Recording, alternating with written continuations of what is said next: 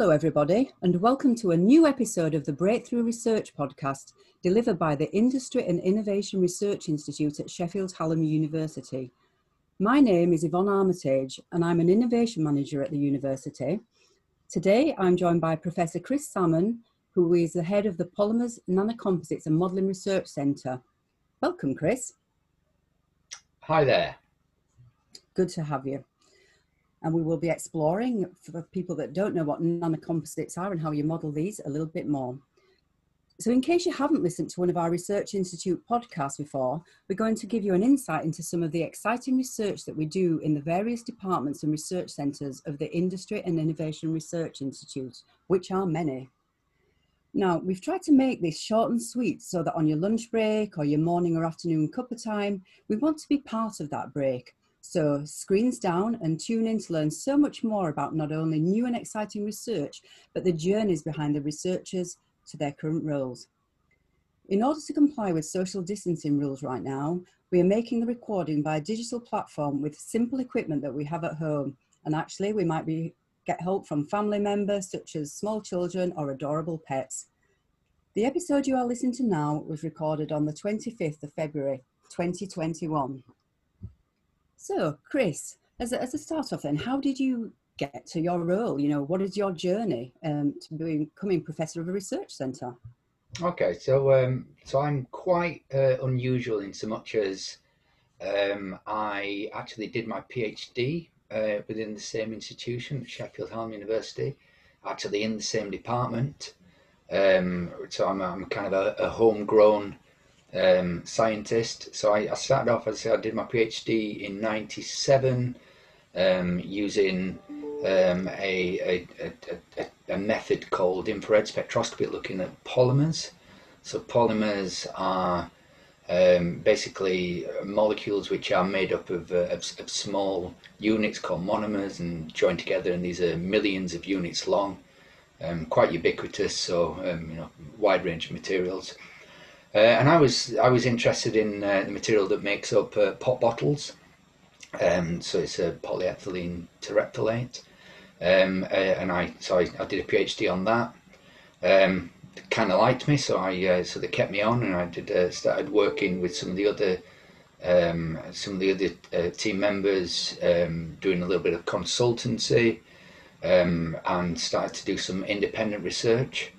Um, so my independent research sort of moved away from um, my my initial uh, research interests of, uh, of, of, standard polymers, and I started working with pharmaceutical industry, um, looking at drug delivery, and actually interested in the matrices. So the so the the non-active part of um, tablets, for example.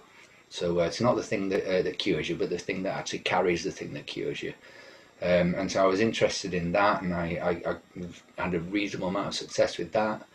Uh, and then started working on uh, other types of polymer materials, um, which has kind of taken up probably the last 10 years of my research uh, has been around um, hydrogels and, and working with uh, with biologists and cell biologists, um, looking at um, I, I, guess fixing fixing the body and uh, and and and as I'm getting older, I'm, I'm working on things which can help uh, aging people as well. And so, so yeah, so that, that's kind of where I'm at now, or, or, or how I've arrived at where I'm at. Fantastic. So quite a lot of stuff there that you've mentioned. So in terms of polymers, obviously you said you started off with um, pop bottles and moved on to hydrogels. So what, what, what are these materials made from? I mean, and in terms of what is a hydrogel?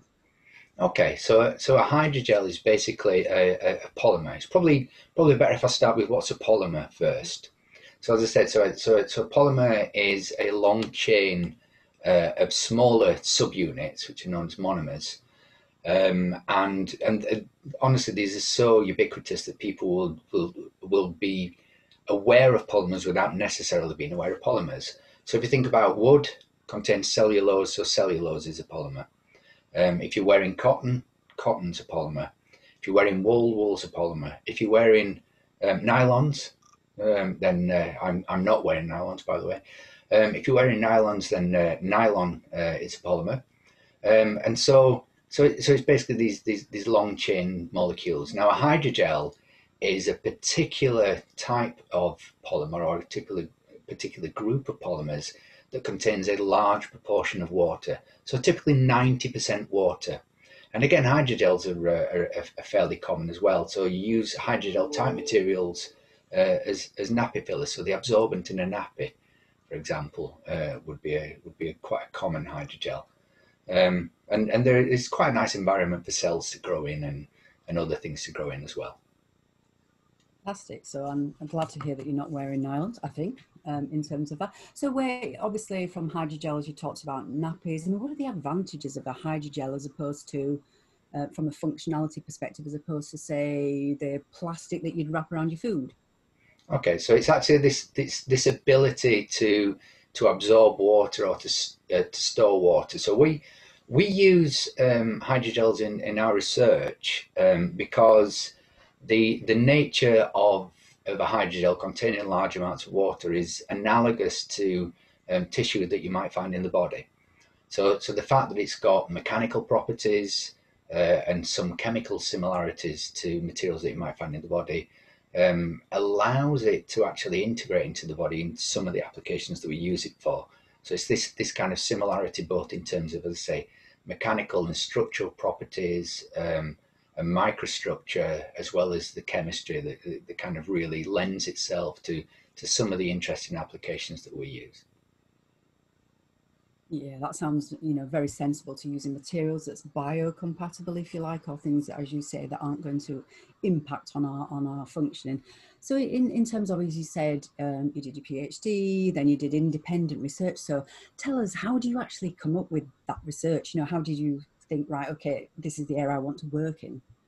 Yeah, I mean that that's a really interesting question. It's actually quite a. The answer is it, it serendipity plays a, a great part. Um, so I um, uh, I'm quite a, an outgoing person. I'm um, I'm I'm I'm a reasonable networker, uh, but in so much as I do most of my networking um, sort of socially. So I'm uh, uh, at, at, at, meetings, I'm I'm sort of quite a jovial character, and I'll have a chat with people, and and you kind of one of the things is you, you always well for me anyway, I always want to work with people I get on with. Um, I, I, you know, and I've said this uh, previously um, to other people that you actually you spend more time uh, with people uh, who you work with and who you uh, interact with at work than you do with your family sometimes, you know, and so you can you can be going away for periods of time. So it's got to be somebody you get on with. So sometimes you, you just click with somebody and there's something that just sparks your interest. Um, so, you know, how did I um, sort of arrive and come up with the ideas? Well, you, you, just, you know, you, you look at things, you observe things, you start to think about things, and, and then every now and then you, you kind of chance upon something which is uh, both interesting, exciting, and new. Um, and you know, and, and there, you know, there is a level of serendipity involved in that, and there's a bit of luck, a bit of chance, uh, and a bit of sort of looking at things perhaps from a slightly different perspective. Yeah, I, I, totally get that. I'm a big fan of serendipity because research is definitely that. Is you know that discovery process. You don't always set out to invent something; it just kind of evolves and happens, right? So, in, in obviously, you said you know you, you love networking and, and, and socially in particular, and is there any other kind? I would say, and, and especially at work. And obviously, we've talked to a few people already, and in terms of collaboration and working with others, you know, we've seen that actually at Hallam we're very good at collaborating with um, you know, colleagues, with externals. I mean, can you tell us something about some of the collaborations that you might have?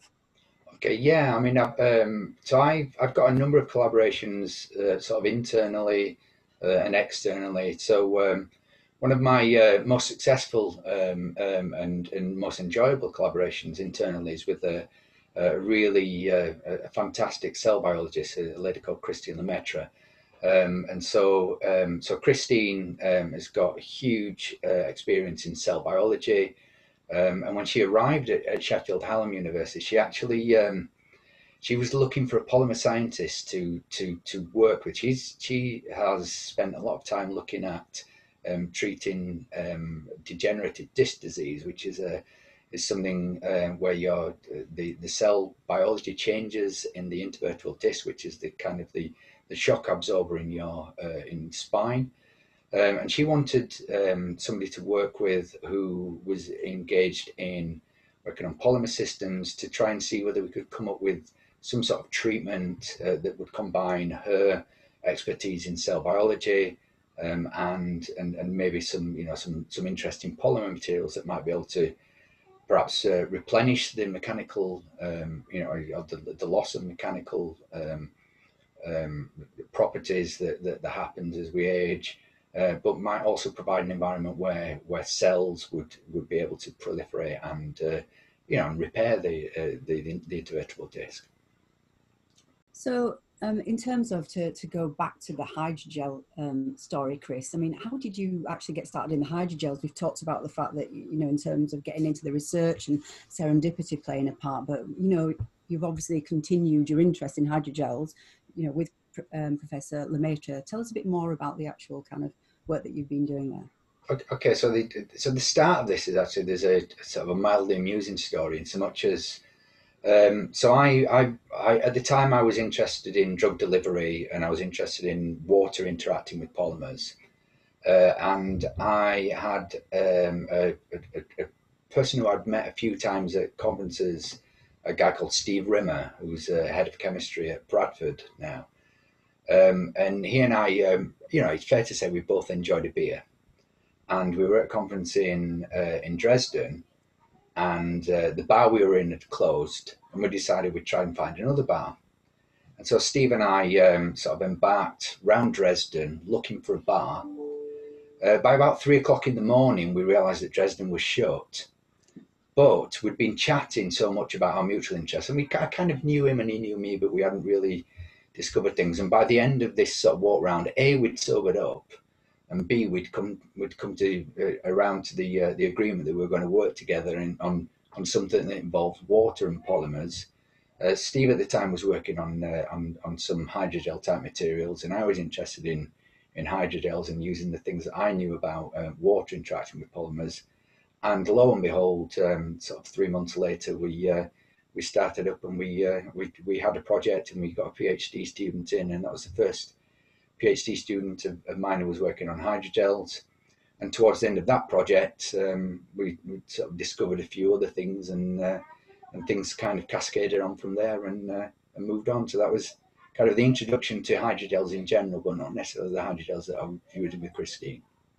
Again, evidence that that networking is so important in terms of developing partnerships and collaborations, right? And you know, it's definitely who you know, sometimes not what you know type of thing. So in terms of going back to the early days, then in terms of your study in science, I mean, what who inspired you to to think, right, you know what, I want to be a scientist or a chemist?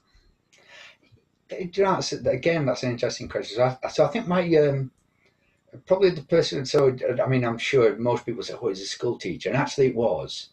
Um, I was quite. Um, I was quite like science anyway. Um, I think my I think my brother, when I, when I was about six, my brother got a uh, one of these little chemistry kits uh, for Christmas, uh, and he was never interested. He preferred going around, you know, hitting people, usually me. Um, and I uh, and I sort of quite liked this little uh, chemistry kit, and I quite liked doing some of the experiments with it. And that was so I was yeah, I was probably like six, seven, or something like that. And then uh, when I started secondary school, uh, there was a, a chemistry teacher, um, Mrs. Haig I think she called uh, Joanne Haig. Um, and she kind of, I don't know, there was something about the way that she delivered chemistry that really kind of got me excited about chemistry. And it was quite, um, so, so that was kind of the, the, I realized that science was, was kind of for me. Um, and, and I, I just decided that, you know, I never knew what it was, but I, I quite fancied being an academic. And I, you know, I didn't, I, had, I didn't know any academics. I didn't know what it was, but it, it kind of just sounded really cool. I thought, yeah, I'd be an academic do a bit of science, be a chemist, and and, and kind of that's that's, that's kind of the, the pursuit that I did. I as I I've always enjoyed science. I still do. I get engaged in um, in sort of science activities outside of um, you know uh, outside of work. I'm I'm involved in uh, of science in the pub and uh, skeptics in the pub and and these sorts of it seems to be pubs involved in quite a lot of these, isn't it? um, but you know, I, I, I just think that um, you know you, you don't need to stop learning just because you're no longer engaged in you know you're at school or you're not at university anymore, and you know uh, adults and, and, and older people can still learn. I mean, we're all learning all the time, and so um, so yeah, so I so I guess you know, just, just science. I mean, science is pretty good. You know, we're, we're, we're sat talking to each other on the internet because science and, and scientists have, have, kind of, you know, sat down and come over a, a, a, long period of time. People have come up with these fantastic ideas, and we're, we're you know, we're, we're miles apart. We're talking to each other pretty much in real time. Science has enabled that, you know, and, and so you know, and those kind of, you know, the, the, the, wonder of that is, is just something that, that for me will never die anyway. No, I hear you on that. I spent 20 years doing research and it was just exciting, you know, going in the lab and doing something different every day is, is just fantastic. But unlike you, I was a industrial um, scientist. So, um, in terms of from a next steps, obviously you're, you're head of department, which in a moment we'll maybe discover what that entails. Um, but from an ambitions perspective, both personally and for the research, you know, what's next for Chris Sammon's research? Wow, that's a, that's a bit deep. Um, I don't know. I, I think, I, do you know, I'm, um, it sounds really awful, but I'm, I'm, I'm relatively easily satisfied. Although, I'm, i mean, I'm driven to a certain extent. Um, but actually, I just I quite enjoyed the journey, and so um, so I'm, as I say, I'm really enjoying working with uh, with Christine and We've got um, you know some some intellectual property uh, that we're trying to develop. Um, so you know you know our our early um, conversations um, coincided with having a, a very talented um, PhD student, a, a, lady called Vicky Boys, um, who who was part of her project, uh, discovered the hydrogel that we've been working on, uh, or, or a, a, variant of the hydrogel that we've been working on since then. Um, and and kind of uh, you know so getting uh, the material that's been developed at Sheffield Hallam into clinic would be would be so, so I suppose if if I had an ambition and that's probably it I think that you know I, I mean um, you know I, have in terms of um, the things that I wanted to do in my career I've, I've I've achieved quite a lot of those and you know I was again fancied the idea of being academic being a prof yeah that's pretty cool I like that. Um, you know, I, I, I, have done quite a bit of travel through work, which has always been, you know, something I've enjoyed. I've, I've gone to places, I've met really interesting people, um, you know, from varied backgrounds and varied cultures, and that's always been really, really interesting. But, you know, from a professional perspective, um, you know, perhaps being engaged in a, in a spin out company um, that has delivered um, a, a treatment, um, you know, as part of the, you know, the, the technology that we developed. That would be, yeah, that would probably be the icing on the cake, really. Ambition is that. So you just mentioned intellectual property. For our listeners that maybe don't know what intellectual property is, can you maybe just explain a little bit more what you mean by that? Yeah. So. Um, so it, when we when we make uh, small discoveries, uh, sometimes there's something within these small discoveries that is uh, a, well that's all intellectual property so it's it's it's basically the um, an idea a concept a, a design um, a, a material. Um, if this is new and you want to um, potentially uh, monetize that so that's pretty much what it comes down to. If you want to protect that so that somebody else can't take your ideas uh, and use them without your permission or without having to uh, recompense you or reward you or acknowledge you, um, then one of the things that um, you know that the university has enabled us to do is to is to protect that idea, and that's uh, that's where you go down the uh, now. I I used to call it a patent, and then it became Americanized in my mind. Now call it call it a patent, but it's a so it's basically a means of protecting your idea, so that if somebody wants to use um, that idea or that material or, or whatever that, that thing is, that they need to, um, you know, recognize that it was somebody else who made that discovery and, and, and kind of, you know, do the appropriate things to make sure that they're not um, just stealing somebody else's ideas. Yeah, so it sounds very, very sensible for all researchers actively doing research that they think might be commercializable or, you know, value to someone is actually to protect it so that you do get some of that value back, is what you're saying, really, then. Yeah. Great. So we mentioned a couple of times, Chris, that you're head of a research centre. So in terms of, you know, what does a research centre um, at Sheffield Hallam look like, and you know, and, and what sort of things do you have to do as head of that centre? Okay, so um, so, so basically, at, at Sheffield Hallam, um, a research centre is essentially a um, a cluster of um, people who are broadly engaged in related activities. Um, so we've got um, people who are working. So, so my research centre um, has people who are doing um, ceramics, so work work on ceramics and glasses. Um, so these are uh, people like um, Paul uh, Paul Bingham uh, and Antonio Patera. Um, and uh, and Hal Jones, and they're engaged in, in ceramic type materials um, and, and, glasses, uh, doing some really interesting work. They're encapsulating uh, nuclear um, waste and, and, and, looking at uh, uh, materials um, for uh, body armor and, and, things like that. So again, so that's that's one sort of branch of, of, of the of the research centre. We've got um, people who do modelling. Now they don't walk up and down a catwalk uh, wearing fancy clothes, and the the modelling that they do um, is they do computer simulations of processes or reactions or motions because um, sometimes actually it's it's pretty much impossible to do every type of experiment. It might either be too expensive or it might be too challenging, or the time frames might be too quick, or it might be that the the, the length scale, so that's how, how large it is, or the time scale, how quick it is, or how slow it is, just doesn't lend itself to being, you know, to doing uh, a practical experiment. So we've got people who um, basically do these experiments on computers uh, and you can use that data to then uh, either guide you know you might be you might use that data to determine what the actual experiment is that you want to do um, so we've got we've got guys who are, who are engaged in um, looking at um, how certain structures form we've got people who are engaged in looking at uh, how blood flows around the body uh, around um, arteries which are narrowed um, you know so so for you know, preventing heart attacks and those sorts of things um, then we've got other people who are engaged in making polymeric materials, so that's probably uh, my my research area. we've got other um, you know other guys who are, who are make, working on uh, composites and nanocomposites.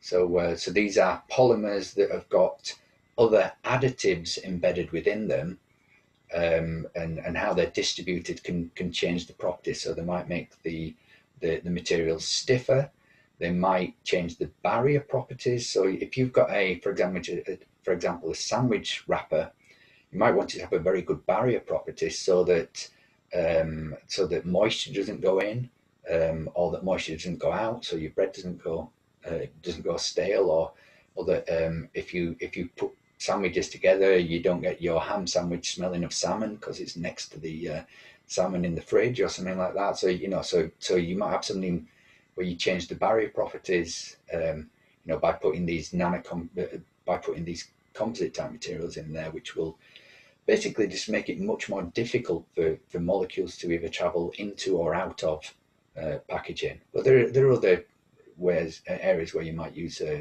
use composites, and so you might just stiffen something up. So the uh, the, the the plastic bumper of a car is a composite, so that's so it's light and it's uh, and, it, and it's impact resistant and things like that. Um, uh, and I, I, think that's pretty much covers the, uh, the, the kind of work. So we've got we've got a number of people who are working um, in, in, these areas. So there aren't there aren't just one. There isn't just one individual who's working on this. You're working in small teams and sometimes larger teams. Um, so, and you asked me to. I've, I've, just witted on there for quite a while. Um, you asked me what does a what does a, the head of a research centre do? So um, so I, I tried to herd cats because it's you know one of the things that academics is you know trying to manage academics is like herding cats. All these the oh oh it's shiny, it's bright, let me follow that. So there's a little bit of that that goes on, but actually it's about just um, you know sometimes it's just about signing off things. Oh, we want to buy this, we need somebody to sign it off. So there's a bit of that involved. Uh, there's there's uh, been a little bit of mentorship to uh, to some of the uh, uh, the, the, the early career um, people. It's about um, helping people develop their own careers. So in terms of um, advice, not necessarily on the discipline, because these people all know far more about their uh, subject matter than I do, but about you know ideas on what, what might be a good way um, to, to manage your time better in order to um, you know to make progression so that you, you you move from being a senior lecturer to a principal lecturer to a, you know to a professor. So it's it's just those those those little things. And then you also have to spend time in uh, in sometimes not particularly interesting meetings where you uh, make strategic decisions uh, about the, the areas that you might want to try to support. There's a, there's a few things that you have to uh, try and get stuck into. Sounds pretty full on, does that then? So, in terms of that, then, what's your favourite part of your role and what's your least favourite part? My the favourite parts are easy. I absolutely love seeing um, people develop um, intellectually um, and and gain confidence. And I like I see I I like people who come and and and, and develop, and then I don't mind if they go when they go elsewhere and and continue to flourish. I love that. I've got some. Uh, um, you know, some former students of mine who are doing, you know, fantastic jobs now elsewhere, doing really, really well, um, sort of winning awards, leading groups. I love that. I, I, I, I love to see people um, improve. So so so seeing people develop is is my is the favorite aspect of my job. Um, the thing I I like least uh, paperwork. Hate it. Absolutely cannot stand paperwork. And and I'm any of our admin team will tell you that I'm awful. At, at, at, you know, I'm I'm if paperwork's involved, undoubtedly I'll be late. They'll have to nag me. They'll have to pin me down to make sure that I do. I I just I don't know. I I'm a, I'm not a completer finisher. Um, so when something's ninety five percent done, I'm satisfied at that point, and I'll go and do the next thing. Um, you know, I'm a bit of a shaper, so therefore, um, you know, so doing usually doing that that that final report or that um, you know, or the uh, you know, or, or, when people are searching for for administrative uh, piece of information that, that, that you know, I'm I'm terrible at responding to those. I'm terrible at that. Yeah, you see, that's probably the difference between academic and commercial research. Is my boss used to tell me if it's not written down, it's not happened. So uh, yeah, yeah, but um, I mean, I mean that's yeah. I mean, I, I, guess a lot of people can understand that, you know, in terms of the admin. So in terms of Chris, um, you know, you personally, when you're not working, it sounds like you've got a very, you know, full-on sort of working week. What what do you do to relax outside of work? so I've got two outside of work. I've got two um, major passions. So one is football. Um, I uh, I'm a Barnsley Football Club season ticket holder. Um, so I get to watch them on TV at the moment. Uh, but but ordinarily I uh, I'll go and watch those uh, watch Barnsley with my with my daughters. Um, and I'm also a football coach. So I um, I coach at uh, Penistone Church um, girls and ladies. Um, and so my, I've got two two daughters. Um, I, I, probably should have said that my daughters are my uh, are my family, but I'm a, I'm I'm a family man. But I, but I also uh, you know we, we, we, we enjoy football, and both my both my daughters play football, and I, I, I get involved in the in the coaching of that. Um, so yeah, I've always been been been keen on football. And the other thing I uh, I like music. I like listening to music. I like going to uh, to see bands. Uh, I play guitar and sing. I'm in a band myself, and uh, so so yeah. So music and uh, and sport are my uh, uh, are my hobbies and pastimes. But my, my family are the most important thing, uh, which which should have come first, and, and does come first actually. In fairness. Well, obviously, and w- would we see you um, singing or your band performing at any student events on campus? Yeah, well, we we uh, yeah, well, I, I as well as being in my uh, my my actual band, this is uh, Wild Salmon. Um, Dave Wild and, and me as Chris Sammon, we, we, we formed a, a two piece originally, Wild Salmon. Couldn't think of anything better. We've now got a rhythm section. Um, but I'm also uh, involved in um, in a in a, a university uh, once a year band, which is um, at one point we were called Three Profs No Piano, which is a, a, pun on the, the support band who used to be on the BBC on one of the, the shows. But now it's um, three profs and Jim. So Jim is uh, works in, in IT within the university, uh, and he, he does percussion, and that's with um, uh, Professor Wayne Cranton um, and Professor Roger Eccleston. uh, and Jim Priestley, um, who is in percussion. Actually, Wayne Cranton's a really, uh, really good musician, uh, and I have to say something really positive about Roger because he's he's the big boss, isn't he? So Roger's yeah, Roger's fantastic at bass. Um, but yeah, we uh, we we tend to get together and do a, a, load of uh, a load of covers. Um, we'll be trying. well, we'll be doing something for this year's Shoe Fest as well. Um, we're, we're actually in the process of putting together a uh, a, a, video of, of, one of the covers that we do, uh, Happy Hour, ironically, um, the uh, Housemartins song. Um, so yeah, so we, we we get together and do that, and that's that's quite good fun. There's probably videos kicking around of uh, of us uh, butchering uh, songs that you probably heard of, but not not done in that way. I think so. Yeah, it's something that we uh, get involved in. So, listeners, just head on to our um, website and see if you can find anything. Go on YouTube, see if you can find the, the three profs and, and Jim now. Um, so, we are heading towards the final question for Chris on this particular episode of our Breakthrough podcast. So, Chris, in terms of obviously, what advice could you give to someone who's interested in your area? You know, how do they get into to, to, to doing um, polymer science?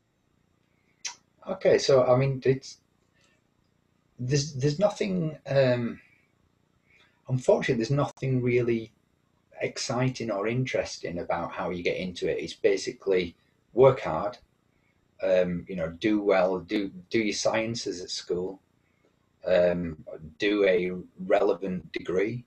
Um, you know, be that um, you know you can do polymer sciences degree, you can do chemistry degrees, physics, engineering, um, and you know, and, and actually it, it, sounds terrible. Read, um, sort of, you know, re- read general literature, sort of read, follow. You know, I'm sure there will be, you know, in, I used to watch something called Tomorrow's World way back um, in the uh, 70s and, and 80s. Um, and that again, you know, was really exciting for me. But how do you get into polymer science? Is is is you you have to follow an academic path really, initially anyway. Um, you know, to to get some basic grounding, some basic fundamental um, a scientific background is is absolutely critical because um, you know, without that, you kind of um, you, you, it, it is a, it's a, there are some challenging concepts that, that one has to get get a grasp of before you can then start to explore and do some of the exciting and interesting things. So unfortunately, it's, it's do the legwork, do the spade work, and then and then start to enjoy. I think all good tips and actually of course as we say many of our um, episodes of our podcast is head along to our website and you know take a look at what it is that we do. And if it excites you if you're um, you know a student at school come along to an open day. If you fancy studying here or just get in touch with us if you want to learn more as a potential collaborator. So thank you chris. It's been really interesting especially learning about your um, alter ego as wild salmon. So um, thank you again for joining us. It's been an absolute pleasure so we hope you enjoyed this episode of our Breakthrough podcast. I won't see you for the next episode. My colleague Marjorie, she'll be introducing another member of the research team in the Industry and Innovation Research Institute. So, screens down and tune in, you won't want to miss it. Bye for now.